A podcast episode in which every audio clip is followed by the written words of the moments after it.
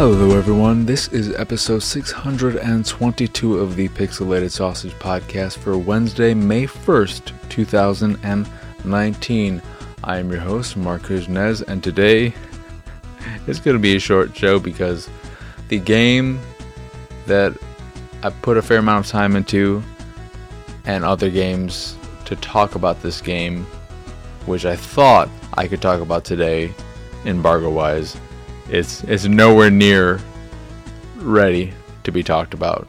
In terms of the embargo, I could say a whole lot about it, but I can't yet. I don't know why I confused the date, or maybe it was one date and then they changed it, but I highly doubt that because it uh, it's quite a big difference, and the new embargo is right around the release date. So I don't know what the hell I was smoking uh, I wasn't smoking anything. I just want to clarify that because I'm an asthmatic. Why would I smoke something? I thought I could come up with something funny and clever to say there, but I obviously failed to do so. And that's why I just said exactly what I said. But I do have another game to talk about that I can talk about because it came out yesterday, the 30th of April, 2019 and that is what is the name of this thing? Fell Seal Arbiter's Mark, which I keep wanting to call it Fall Seals or Field Seals. Fell Seals, Fell Seal, Fell Seal Arbiter's Mark is a turn-based tactics game with a lot of story. There's a whole lot of story and a lot of talking, not uh, audibly, but a lot of text that you can read in your head or you can say out loud. You can you can say all you want to say. And I'm going to say some stuff about it. So it is a basic ass tactics game where you control a number of units and there's a turn order. You know, you you'll do a few actions with a few of your uh, squad mates, and then the enemy will do some, and, and so on, and it just follows that loop. You have the traditional classes, mercenaries, mages or wizards, whatever, uh, medics, clerics, etc. And it's all pretty standard stuff. I really like the look of the environments. They have a very artistic uh, way about them. They look very uh, colored pencily, which I uh, like but not exactly color pencil. But um, I really like the look of them. The writing is okay. It could be worse. It could try to be funny, but it's definitely taking itself more seriously. I just wish there wasn't as much of it, or if at the very least some of it was voiced, because I, I just, for me at least, I don't like reading so damn much when I first start up a game. I would rather it be delivered in shorter bits and pieces or have some of it be spoken like I said spoken dialogue or something just I get a bit exhausted when I'm jumping into a game and I just want to I want to get to the game. You know, give me give me some of the story a little bit later. Let me play around with the game. Um but yeah, I like the thing about Fell Seal is that nothing about it particularly stands out. So, in the time I've put into it, sure, the battles have been fine. You know, I haven't had an issue with them being too challenging or cheap or anything along those lines. The the story is, like I said, fine, but nothing about it. Like it's a very unremarkable game. It is a fine game. It is a game that, if you really love tactics games, uh, tactics RPGs, and, and you want something along those lines that is new and fresh, not just replaying the same old this or that, yeah, it's it's worth checking out.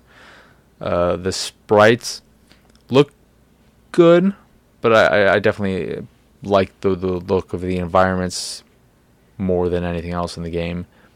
there's a lot going on in terms of the way you uh, upgrade character. Like, you can upgrade a character's class with ability points they earn in game in, in the battles, and when you are fighting in these battles, the characters earn XP for every hit.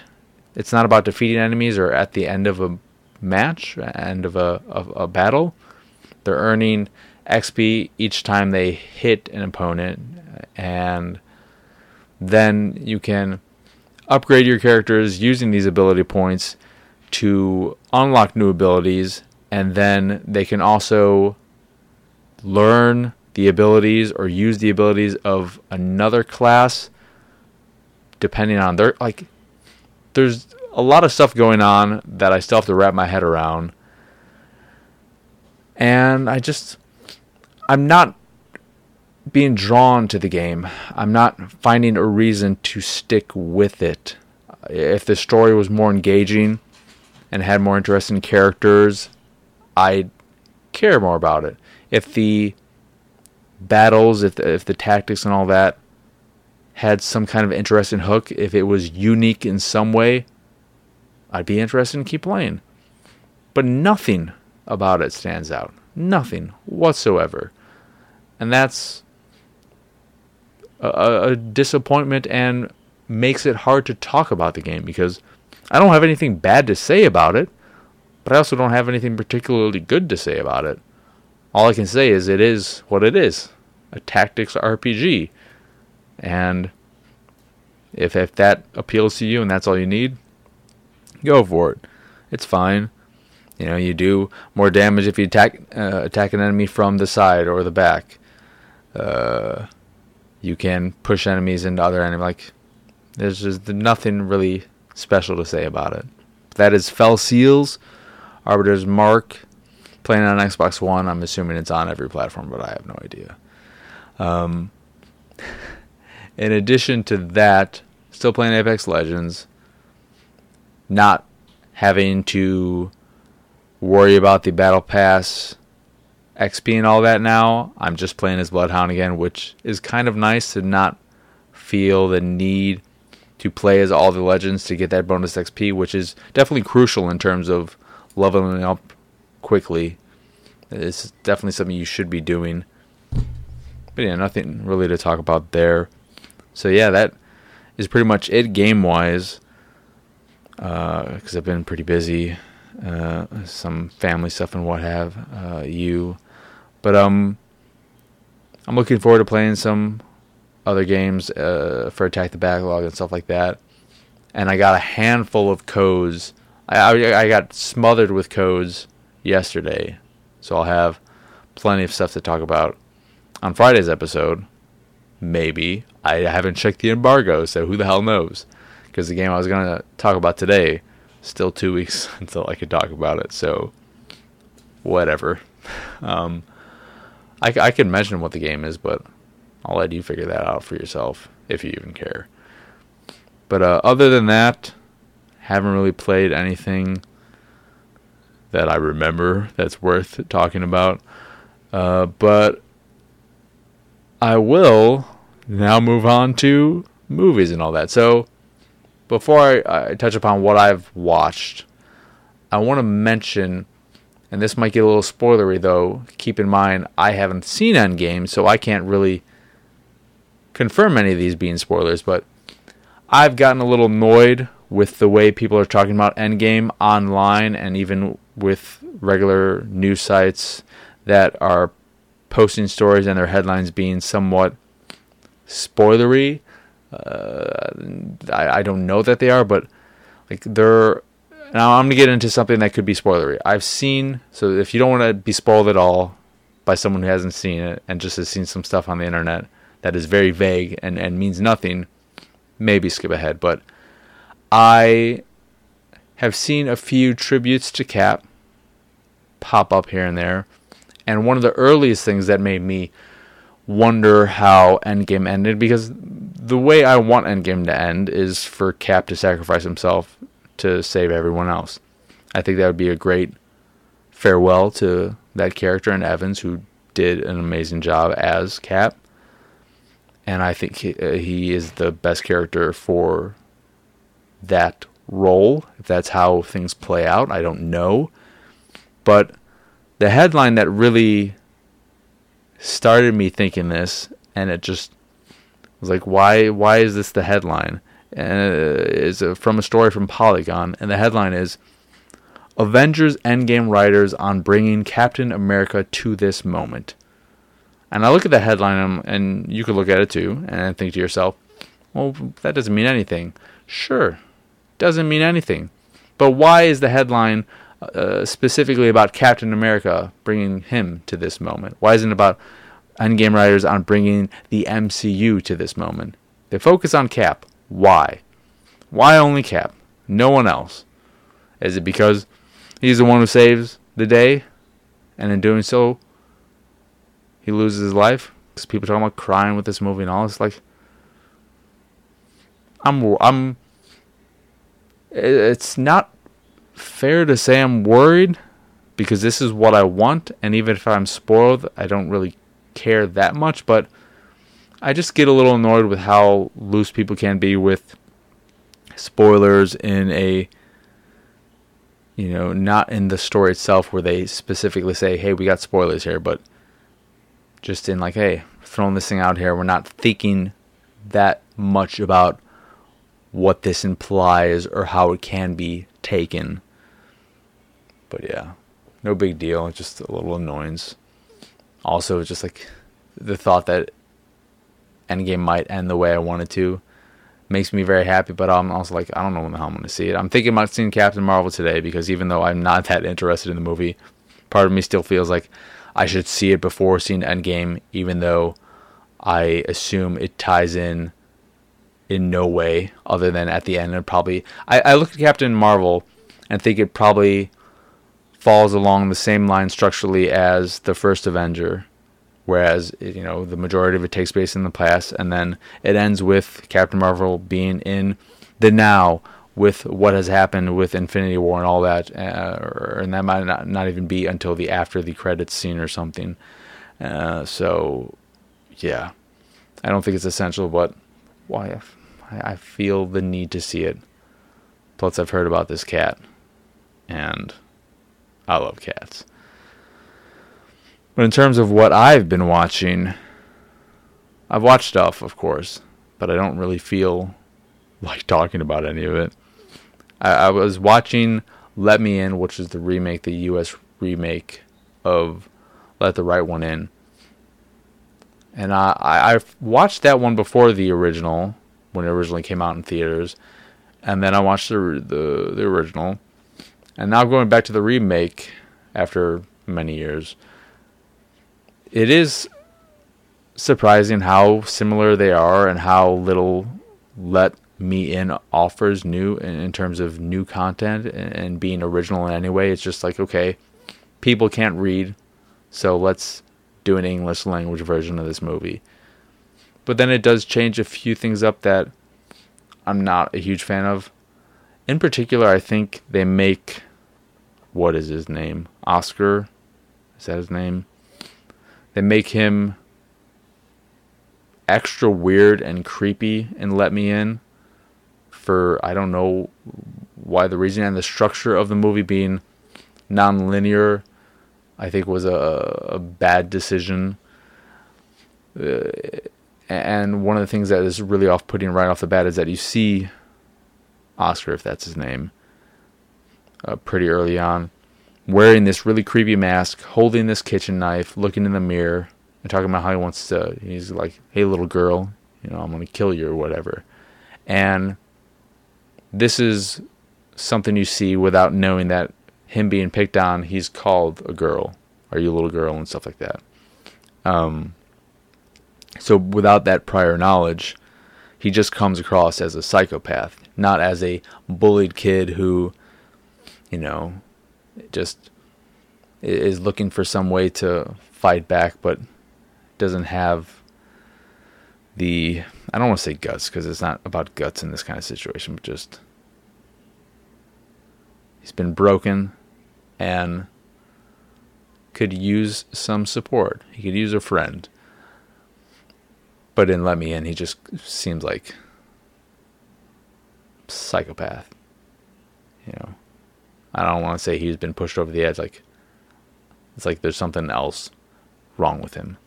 Um, but yeah, I don't know. I watch some other stuff. I rewatched The Girl Next Door and I'm like, oh god, I like this. I like the thing about Girl Next Door that probably made me think I liked it more than I actually do is that when Timothy Olyphant arrives, it gets a bit of life, but at the same time, everything else still remains shitty around him, and you just have this one character who's like, I want to watch the movie he's in, but that's not the movie The Girl Next Door is. Um, yeah, I don't know. I'm just, I feel like I was punched in the balls because I was so ready to talk about this one game, and I can't. So, I think that's that's a good enough place to end this episode. It's a short one. It's not a particularly good one, and I think that's something we could say about every episode. Some some are longer, but are any of them good? Oh, I don't think so. Anyway, that will do it for this here episode of the Pixelated Sausage Podcast. Once again, I am your host, Marcus Jens. Oh yeah, wait, no, never mind. Scratch that. Sonic the Hedgehog. The trailer came out. Looks like absolute trash. It is one of the weirdest things I've seen in a while. I mean, he looks like garbage, Sonic specifically. The movie as a whole looks ridiculous. A lot of people are saying, you know what, uh, this movie looks dumb, but I would like to see a supercut of all the uh, Jim Carrey bits. Uh, one friend said that. All the people in this Discord have said it. Or not all of them, but a handful of them have said it. I've seen people on Twitter saying it. I'm just like, I don't want to see that. But also, I'm not a huge Jim Carrey fan. You know what Jim Carrey movies I like? Liar Liar, The Mask.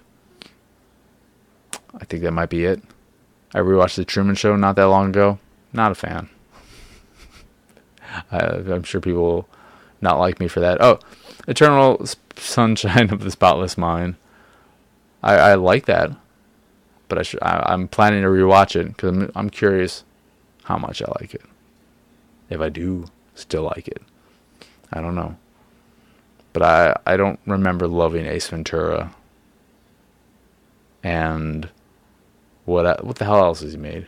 The number twenty three. Kick Ass two. I don't know. Uh, where was I? Sonic the Hedgehog. Looks like trash. But the biggest surprise of it was the use of Gangsta's Paradise, which I haven't heard in forever, which was what? A a song, I don't know if it was made for the movie, but what was that movie? Dangerous Minds or something? The one with Michelle Pfeiffer who plays a teacher, I think. Uh, I really like that song, but hearing it with Sonic the Hedgehog was just really weird. And it seems like Sonic is the villain, really, because he's the one who it appears, uh, at least it appears that he is the one who sets off this huge EMP wave that just knocks out power across a big chunk of the states. So he's the piece of shit who did that. So what what the hell's going on? What is this movie? And then you have James Marsden, who's just Mr. Animated Animal guy, I guess, because I'm pretty sure he was the main real human in that Hop movie, which was about the Easter Bunny or just a bunny on Easter. I don't know. But yeah, movie. Uh, the trailer's out there. You can watch it, see for yourself. And the thing about it is that it doesn't look good, bad, or bad, good. It just looks bad, bad.